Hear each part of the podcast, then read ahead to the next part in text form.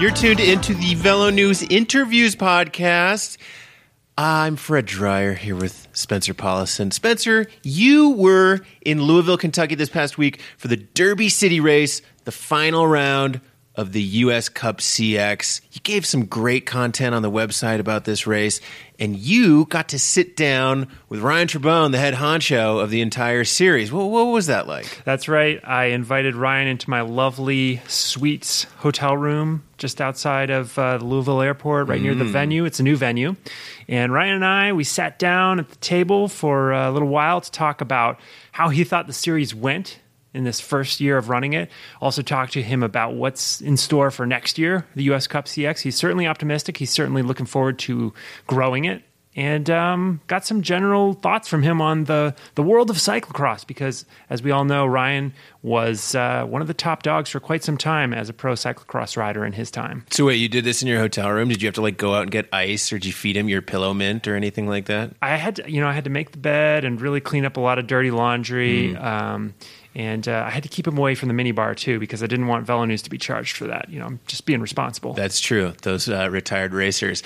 Uh, anyway, let I'm looking forward to it. Let's have a listen in with Ryan Trebon. Ryan Trebon, welcome to the Velo News Podcast. And you did it. You guys did it. Your team pulled off the U S Cup C X Series here. It's the first major national level cyclocross series since the U S Grand Prix of Cyclocross ended. I think that was back in twenty thirteen. So yep. uh, how do you feel? Um, I feel good about things. You know, I mean, my feeling about it, I don't think matters as much as the impression that we made upon uh, both sponsors, spectators, fans, riders, promoters. I mean, for me, their opinion of how we did is a lot more important than my opinion of how we did. You know, I think um, we set out a certain um, amount of objectives, and I think we've achieved uh, the majority of them. And, you know, obviously, like, nothing's ever perfect, but I think we did a pretty good job. And, uh, you know, I just want to improve for next year and hopefully build something that's a uh, bitchin', you know, honestly. I mean, for me, that's just, like, it's doing something cool and that the people appreciate. It's awesome. Nice. So we've had a pretty in-depth story on Velo News about what this series is, so people can go read about it. But for the listeners, just give us the brief summary, how it came together, why it's important. You know, I mean, it came together as a kind of an uh, offhand conversation between myself and Scott Tedrow, the owner of Showair, um, kind of about like what we could do to maybe improve cross racing in the U S. And um, then we just kind of set in motion, um, you know, things to try to build a series, working with promoters, um, you know, promoters and media outlets such like Velo News and stuff, and then with all the riders and teams to get everybody on board and kind of understand what we're trying to achieve. And then, you know, that's kind of the impetus of the whole, everything. And so you ended up with four weekends. Started off with the K M C Cross Festival in Connecticut, then down to Maryland, Charm City, yep. the Cincinnati Cyclocross Festival, and finally we are here in Louisville, Kentucky for the Derby City Cup. The last race was yesterday, which is a Saturday. I'm not sure. I think listeners will probably be getting this on Thursday after that weekend. But um, I guess what I'm getting at is, how do those conversations go with the various promoters to get them on board with this series? So what happened is, you know, my whole goal was to make it as easy as possible for the riders um, to be at all the top riders, to be at all the rounds. And so we had to take into account, you know, the World Cup schedule at the beginning of the season in September, you know, the World Cup schedule in November if they wanted to go to, and in December. And so we couldn't just pick arbitrary dates um, that would work best for us. You know, we had to work with what would work best for the riders.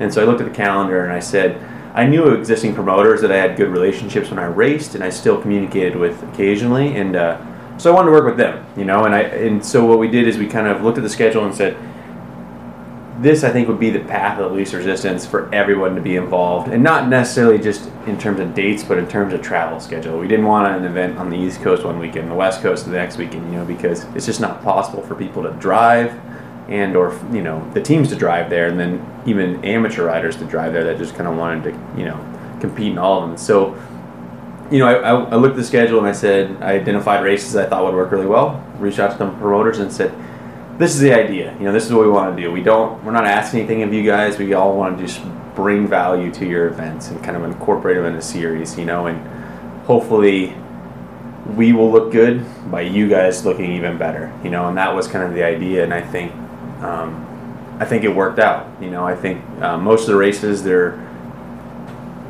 level of participation was up, um, level of kind of viewership online for stories and stuff was all up as well too. And I think we kind of, hopefully, I mean, I can't say we did definitively, but I, I, I hope that we added a lot to their events. Mm-hmm. Did you get any pushback for only having races on the East Coast? Yeah, you know, I mean, people are never going to be entirely happy with anything you do. Um, and, you know, obviously people are like, well, I wish we had races out west. I'm like, well, me too, dude. Like, I'm from Oregon, you know. Like, I would yeah. love to have races in the Pacific Northwest and in California. But, you know, we started doing this the end of February. The schedule was already in place. And the reality is there's, there was only one weekend on the West Coast, you know, and it overlapped with a C one event at K M C. And so it wasn't, just wasn't op- an option, you know. But going forward, I'm already trying to work on a schedule that's more robust, um, kind of more nat. Like, people always say it's not a national series because there's probably on the East Coast. I'm like, well, that doesn't really, that's not really true. I mean, I think a true national series is when you're attracting talent from all over the country to be there, you know, instead of just, you know, it wasn't like we just had people in New England racing, the Mid-Atlantic racing those races. We had everybody, all the best racers from around the country kind of converge one place, and that for me is the idea of a true national series. You know, it doesn't mean we have to go in all seven regions of the country, you know. Um, so we, we obviously, I would love to have races in Oregon because it's way easier for me, you know, and it's like I have to travel out east the whole time, just like when I was racing, because that's primarily where all the races were. And so unless, you know, people want to put on more events in Washington and Oregon, California, Colorado, like, that's just kind of where the racing is going to be. Can you name any additional events you're hoping to add to the calendar for next year? Uh, no. No, it's totally under wraps. Can yeah. you at least say how many weekends you're hoping for the twenty eighteen calendar? At minimum, what we're doing now, Four. At maximum, I think um, five weekends would be enough. So perhaps know? one more. Yeah, you know, because I think with Nationals being in December next year, it allows us the opportunity to kind of expand further into the calendar. They're speaking with guys, you know, like Stephen Hyde, and I know Katie Antono, or Katie Keough, you know, and Ellen. Those guys want to go to Europe and do the races in November and December. And so this year I couldn't say, let's have a race December third and then expect them to fly back, you know. I mean, the money helps with attracting people, but, you know, it's expensive and it's time-consuming to fly back from Europe, and it's it's hard on them, you know, and there's only so much you can expect people to do. So, obviously, running a bike race, running a, a series of bike races is a business. Maybe we should do a little business talk here to see, you know, how it went for this first year. Let's do a SWOT analysis. All right. Strengths, weaknesses, opportunities, threats. So let's just do this rapid fire. All right, so strengths of the twenty seventeen U S Cup C X Series. I mean, I think we've had great um,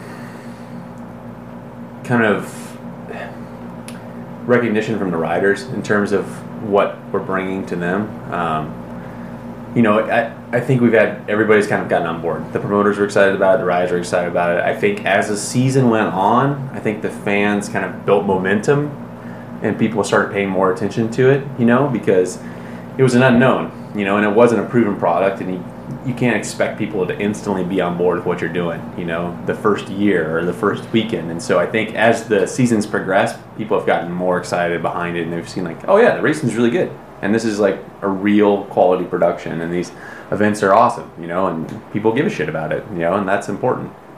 Weaknesses. You know, I mean, I think for us, honestly, I would love to offer more coverage, um, video, just more media coverage. Some live video, maybe. Yeah, but the expense, you yeah. know, and like we're we're not, you know, that's everybody's like, oh, you guys should do this and this. And I'm like, there's a budget, you know, and it's not a giant budget. We're working with what we can and trying to maximize every dollar, you know. And I think uh, those things there would be great to add, but you know, we need money to do those, and I think we've done a really good job and presented a great product with the budget we've had. All right, opportunities.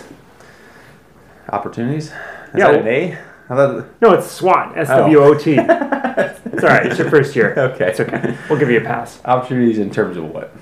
Uh, for the series, where where where can it potentially grow, in a, and where, where what do you look at and say, wow, you know, if we just invest more money here, or if we expand the series this way, it would move to the next level?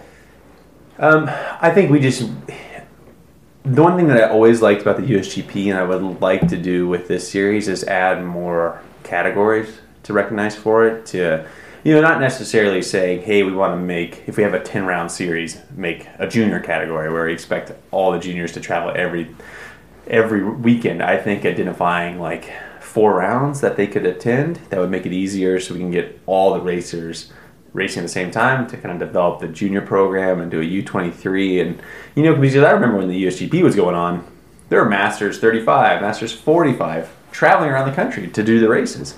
And and that not only brings value to the series, but it brings more value to the rounds because they're getting more participation, you know? And that stuff, I think, is important. And I think that's how we build really good relationships with the promoters if they see, hey, man, these guys are bringing three hundred people more a weekend to our events, you know, and then there's sponsorship that comes with that as well, too. Definitely. Yeah, those U S G P weekends were just unbelievable. I remember how, how well attended they were and how, how people just followed the whole series so closely back in the day, like when you were you were up, up against uh, Tim and Tim yeah. Johnson and those guys. It, it was awesome. It's it was cool to see racing, people yeah. that are, you know, forty-five years old and are like, yeah, I want to, like, this is a big deal to me, you know, mm-hmm. and it's cool. It was really cool to see. Yeah, yeah, yeah, yeah. All right, last one. Threats. what what what what is potential? What would what would derail the U S Cup C X? You know, I think building our relationship with U S A Cycling is probably the most important part of doing this because we need them to support what we're doing in terms of growing the sport because we're not trying to grow cyclocross internationally. You know, I'm not trying to grow the World Cups. I'm not trying to grow racing in Europe. They already have that. Like, I want U S A cyclocross to be healthy, and I want sponsorship money to come back in for the riders, and I want, you know, I'd love sponsorship money to come back in for us, and we can help put on bigger quality events. But, you know, I mean, those are important relationships, you know, like, because it's, we need their assistance in terms of scheduling events, if there's overlap, you know, and stuff like that, because you can't just fight the current with things. You need people to trust you in what you're doing isn't, you know, against their against the, against them, you know. It's we're we're trying to build it and help them and bring more rider days and racer days to the country. So originally this series was intended as a winner take all prize purse, but you guys decided to raise money midway through the series to pay through the podium three deep. Um, how did that uh, decision come about? So after Charm City, I was uh, flying back to um, to Oregon, and, you know, watching the race on Sunday, and, you know, it was the day two, it was really hot, super humid outside, and, like, the racers were, like, killing themselves, you know, and they they looked like shit on the bike, and they were all trying really hard, and I'm like, these people are putting out a really good effort and putting on a really good show both days, and, you know, I like the winner-take-all idea. I think the, the value of the ten grand for the overall was important. I think it's good to make a statement with that. But then I saw him race, and I'm like, you know what? These guys deserve something. You know, second and third place, they deserve something. They're not, like, I'm not giving them money. They're earning it, man, like tooth and nail every weekend. You can see the, you know, every race they've been fighting for it, you know, Saturday and Sunday. And, like, for me, that was important to reward them and recognize them for the effort because – that's what we need, you know. We need people that are just, like, fighting every day, Saturday and Sunday, because the last couple of years we're just racing on Saturday in the C one and then, like, not even racing the C two. Like, that's not good for the promoters. That's not good for the C- the, the, the cyclocross racing, you know. And so, but those guys, I mean, they earned it, for sure, one hundred percent, you know, like... Ex-pro Ryan looked at them and remembered his days of suffering and felt a little sympathy there. Not sympathy, man. I was stoked. You yeah, know, oh, yeah. I like, you know, but you've been there. Yeah. You know how that feels. But, like, it was this... There's this awesome clip from that Sam Smith shot for the series uh, video where it's Charm City going up this climb out from the flyover, and Stephen Hyde is on the front just slaying it. And you can tell the look in his face. He's fighting for the win with Spencer. And then you had Tobin and Carey behind, and they were doing everything they could just to kind of, like, maintain that third and fourth spot, which, you know, normally if it's just a C two and it doesn't matter or anything, like, it would have just been sat up and finished fifth or sixth or not really cared, you know. But those guys were, like, fighting for it. And that, that right there was kind of like my thing where I'm like, dude, this is good. You know, these guys are doing a really good job. That's cool that the that the series uh, inspired that kind of extra intensity. Um, uh, one last question on the prize purse. Sorry to put you in the hot seat a little on this one, but Lance Armstrong at one point tweeted that he had donated one thousand dollars to the prize purse. Did you ever have, when you saw that, did you have any trepidation about him contributing to it and sort of getting a little bit of a splash by, by putting that out there? You know, I mean, I get shit from people for everything, you know? I mean, honestly. And like, me too. the, the thing that's good is, like, I also dish it out. And so, you know, yeah, if you dish it out, you have to be good at taking it, you know? And, like, I'll take Lance's money. I don't, I mean, it's... There's a certain point where it's, like, you can't... If someone's doing something, like, there's never going to be where I would... you know, go into business or like, you know, work with someone, but like, I can't, you can't try someone, I just told someone, you can't try someone for their sins forever, right?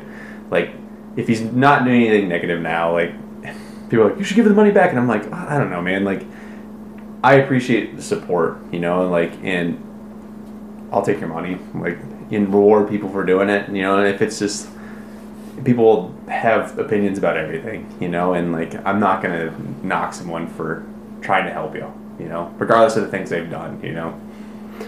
Gotcha.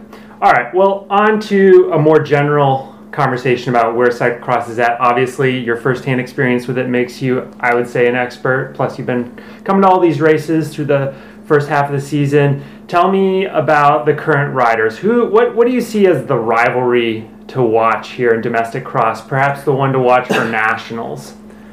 You know, I mean, obviously, I think Stephen started out pretty slow um, this year, and then for the men's side, Stephen mm. started out pretty slow, and uh, he's kind of picked up momentum. I think it, just the training and being sick, and then the heavy World Cup schedule, he just kind of came into the first two rounds a little on the back foot. Um, but between the the two weekends, he, you know, obviously focused and trained really hard because he looks great on the bike. And what's been really cool to see the last two weekends is Gage Heck, you know, which is he's nineteen years old, and like he's strong. Oh yeah, know, and like really strong. You know, um, we have Spencer Petrov as well too, who, you know, was second out at K M C, and he's, you know, been on the podium a few times, and like he's nineteen years old too. You know, like that's really good to see. You know, um, uh, we've had great racing. You know, like Tobin started really strong, and I think he was a lot better in the faster races, but when it gets heavier like this, he uh, it's not not necessarily his forte. So. Um, and on the women's side, I mean, Katie, Katie Keough, I mean, one is I think she's a great person, and two, she's just so tenacious and like consistent as a racer. It's really cool to see, you know. And you rode with her on the Cannondale team, I think, for at least a year or so, didn't you? Four years. Four years. Oh, yeah, yeah. yeah. So I know Katie pretty well, and like she's developing into her own person and racer, which is really cool to see, you know. And she's like, you can tell she's becoming comfortable. Um, and who she is and winning races, mm-hmm. you know, and people forget that she's like young. She's not, you know, she's been around doing this a long time, but she's probably twenty-six now, twenty-seven. So she's not, not an old racer at all. How do you think she matches up with Katie Compton? I know Compton is only, she she she came for this weekend here in Louisville. She's based in Europe this season, so you haven't seen as much of her, but we saw them battle on Saturday. Uh, this is recorded before Sunday's Pan Am Championship, so we'll need a time machine to figure out who wins that one. But, um, you know, going forward, nationals, when is when is it going to be a, a real true... like rivalry between Keough and Compton for that Stars and Stripes? Well, I think it is now already. I mean, if you've seen the races um, so far this year with the World Cups and even in Koksijde and, you know, in the races they've done in the U S, I mean, they're not that far off. We're talking about like a percent or two, you know, which is a difference. But, you know, I think, you know, they're not the same rider. Katie Compton's a uh, more powerful rider. And you could tell yesterday, Keough was pulling back Compton on all the climbs, but Compton's handling skills were a lot better on the downhills, you know, and she was putting time in in every corner, and then Katie would slowly crawl it back on the, on the uphills. And so I think her fitness is good, and, you know, she's a smaller, lighter rider, and Katie's just, she's really strong, you know, but, and she's got tons of experience, and so uh, it'll be good racing. Yeah, you know? Yeah, I hope so, too, and, and also uh, not this January, but December twenty eighteen, um, I like to think of it as nationals uh, and a half, kind of, because U S A Cycling is going back to the December nationals. uh, will be racing here in Louisville on this Joe Creason Park course, which is actually new. In, in years past, they raced on Eva Bandman. It seems like this course is particularly difficult and selective, very steep climbs, very steep descents, and like you're saying, Compton really showing off her handling on those descents. Uh, it was a little muddy as well, which I'm sure played to her advantage. Yeah, I mean, she was, I mean, Katie looked, Katie Compton looked really comfortable on the descents. You know, she's, I mean, if you, I watched the Koppenberg race on Wednesday, and like, mm-hmm. she was just killing Helen on the downhills, but Helen's fitness, I think, just kind of played into her strength in the uphills. And when you finish on a climb, you know, like, I always liked it better when Koppenberg finished on the flat main road, mm. um, because then they would race down the downhill, and you could see people hanging it out, and, like, it's cool watching both, you know, because the, the finish of the men's race and the U twenty-three race was awesome as well. You know, I mean, those guys are sprinting uphill, but seeing them just hanging out on the downhills is always fun as well. You you raced the Koppenberg when you were a professional. I never did. You never did? Yeah, yeah. I think it's kind of this time of the year, I, it never fit in with the schedule we were doing. I don't think I was ever over there while it was going on. Are there um, any of those big Euro races that you didn't race in your career that you really regret missing out on? Zonovan's the only one I look at and go, like, that looks cool. Mm. You know, like, I love the sand races. Like, I'm, I wasn't particularly, like, really good at them, but I enjoyed the challenge, you know, because it was... Every lap, you had an opportunity to get it right, and when you got it right, it was like the coolest feeling in the world. But when you got it wrong, like, man, your speed goes from twenty to nothing in like five feet, and so uh, it was just it always it was always challenging, you know. And like, I think Koksijde Worlds in two thousand twelve was probably like the coolest event I've ever been to. Mm-hmm. So you've gone from being at the front of the start grid to the guy behind the scenes at these races. Tell us about how that's. How that transition is, and what it, what it's like to, to look at these people out racing where you once were. There's a there's there's points that I'm like, oh, I'd like to be out there just because I see a moment in the race where I'm like, oh, dude, I would just like put an effort in there or do that, you know. But I really like being um, helping promote the riders, you know. Like for me, that's the most what what we're doing is like I want to build the riders up because I think they're a good. Uh, They're what the series is, you know. The races and the riders are what the series is, you know, and them doing really well and being more known and uh, bigger names will help grow the races, which will help grow the series, you know. And I think thinking the series is like the big picture, I don't think is right. I think the riders and the races are what make the series really good, you know, and that we only look as good as they they do, you know, or present. And so, um, and I like doing it because, you know, I I.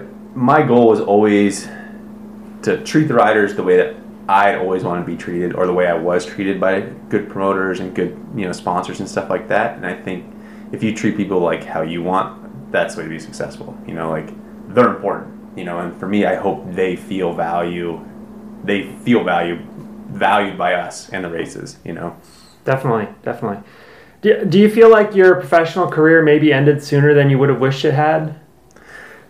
um, yeah, I mean, for sure. You know, I in two thousand, I think it was September of twenty fourteen, um, when I crashed and broke my back. I just I struggled a lot because I tried to come back too quick to race, um, and I just it took two years for me to feel to not wake up and in pain and stuff like that. Um, you know, it. it It was just kind of a series of one injury after another. It, it, it doesn't take it takes a physical toll on you, but I think it takes a mental toll on you as well too, because you just feel like shit, you know. And you like all you want is to feel good and powerful on the bike, and you're doing the work, but you never get to that point where you like feel one hundred percent, you know. And once you've had that feeling of like being good on the bike and like almost it's like an invincible feeling, and you're like chasing that, and it's just like there, and it just it's hard on you, you know. And um, it definitely takes a toll on your outlook and your attitude and how you feel about racing, because you're just like,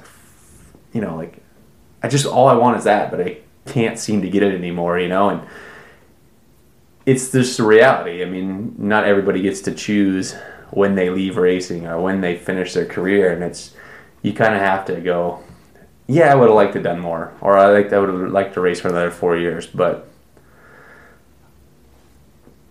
it is life, you know. And so I'm happy with the things I've done, you know, and I'm I'm glad to be doing this. This is just as fulfilling. It seems like back problems are kind of a common thing with cyclocross racers. Um, obviously, yours is a crash, so it's a little different. But for instance, Tim Johnson yeah, we always, retired we, over with the yeah. back chronic back injury. I've heard of other riders having issues with it. It's kind of a well, it seems gotta, like a cyclocross thing almost. Yeah, I mean you have a really you have really rough ground you're pedaling on, low cadence, and I mean a lot of it is like all your power gets transferred through like your lower back, you know, and your core, and so.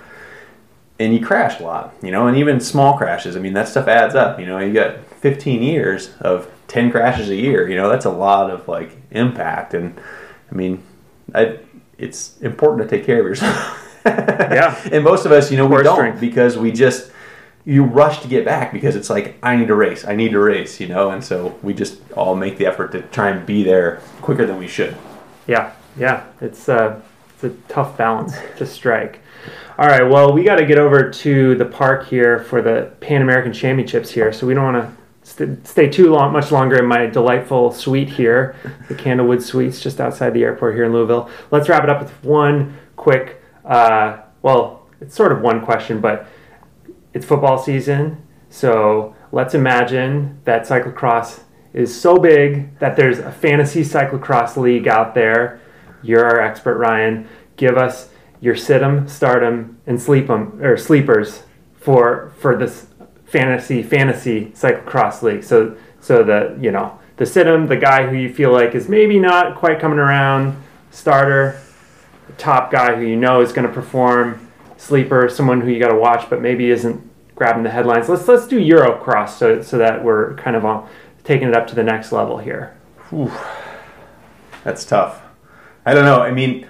I would say my stardom would be definitely uh, Lars van der Haar. I think he's kind of coming on um, pretty strong. Um, I don't really have it. You know, Sidham would be...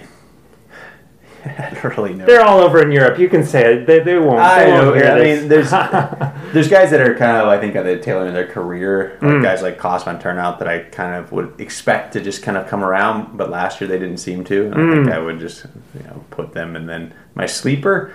You know, I think Wout van Aert's going to come back okay. at the end of the season. I think he's kind of, I hope, I think, I, I I like watching him race. I like this style of riding. Um, and so I'm hoping he kind of comes back in January. You know, December or January is a big six-week block of, like, great races. And I think, you know, you can be really fast in October and early November, but... You know, that stuff will catch up if you're late in the season. It's a long season. It definitely And it gets heavier as the year goes on, too. Which is better for him, yeah. generally speaking. But, man, Mathieu van der Poel looks pretty... pretty He's a little unstoppable right unstoppable, now. Unstoppable, yeah. yeah. But who knows? Yeah. It, uh, he looked that way going into Worlds last year, and look what happened. Yeah. So. Cool. Well, thank you so much for your time, Ryan, and great work with the Showair U S Cup C X series. We're looking forward to seeing how it is for twenty eighteen. Awesome. Thanks a lot.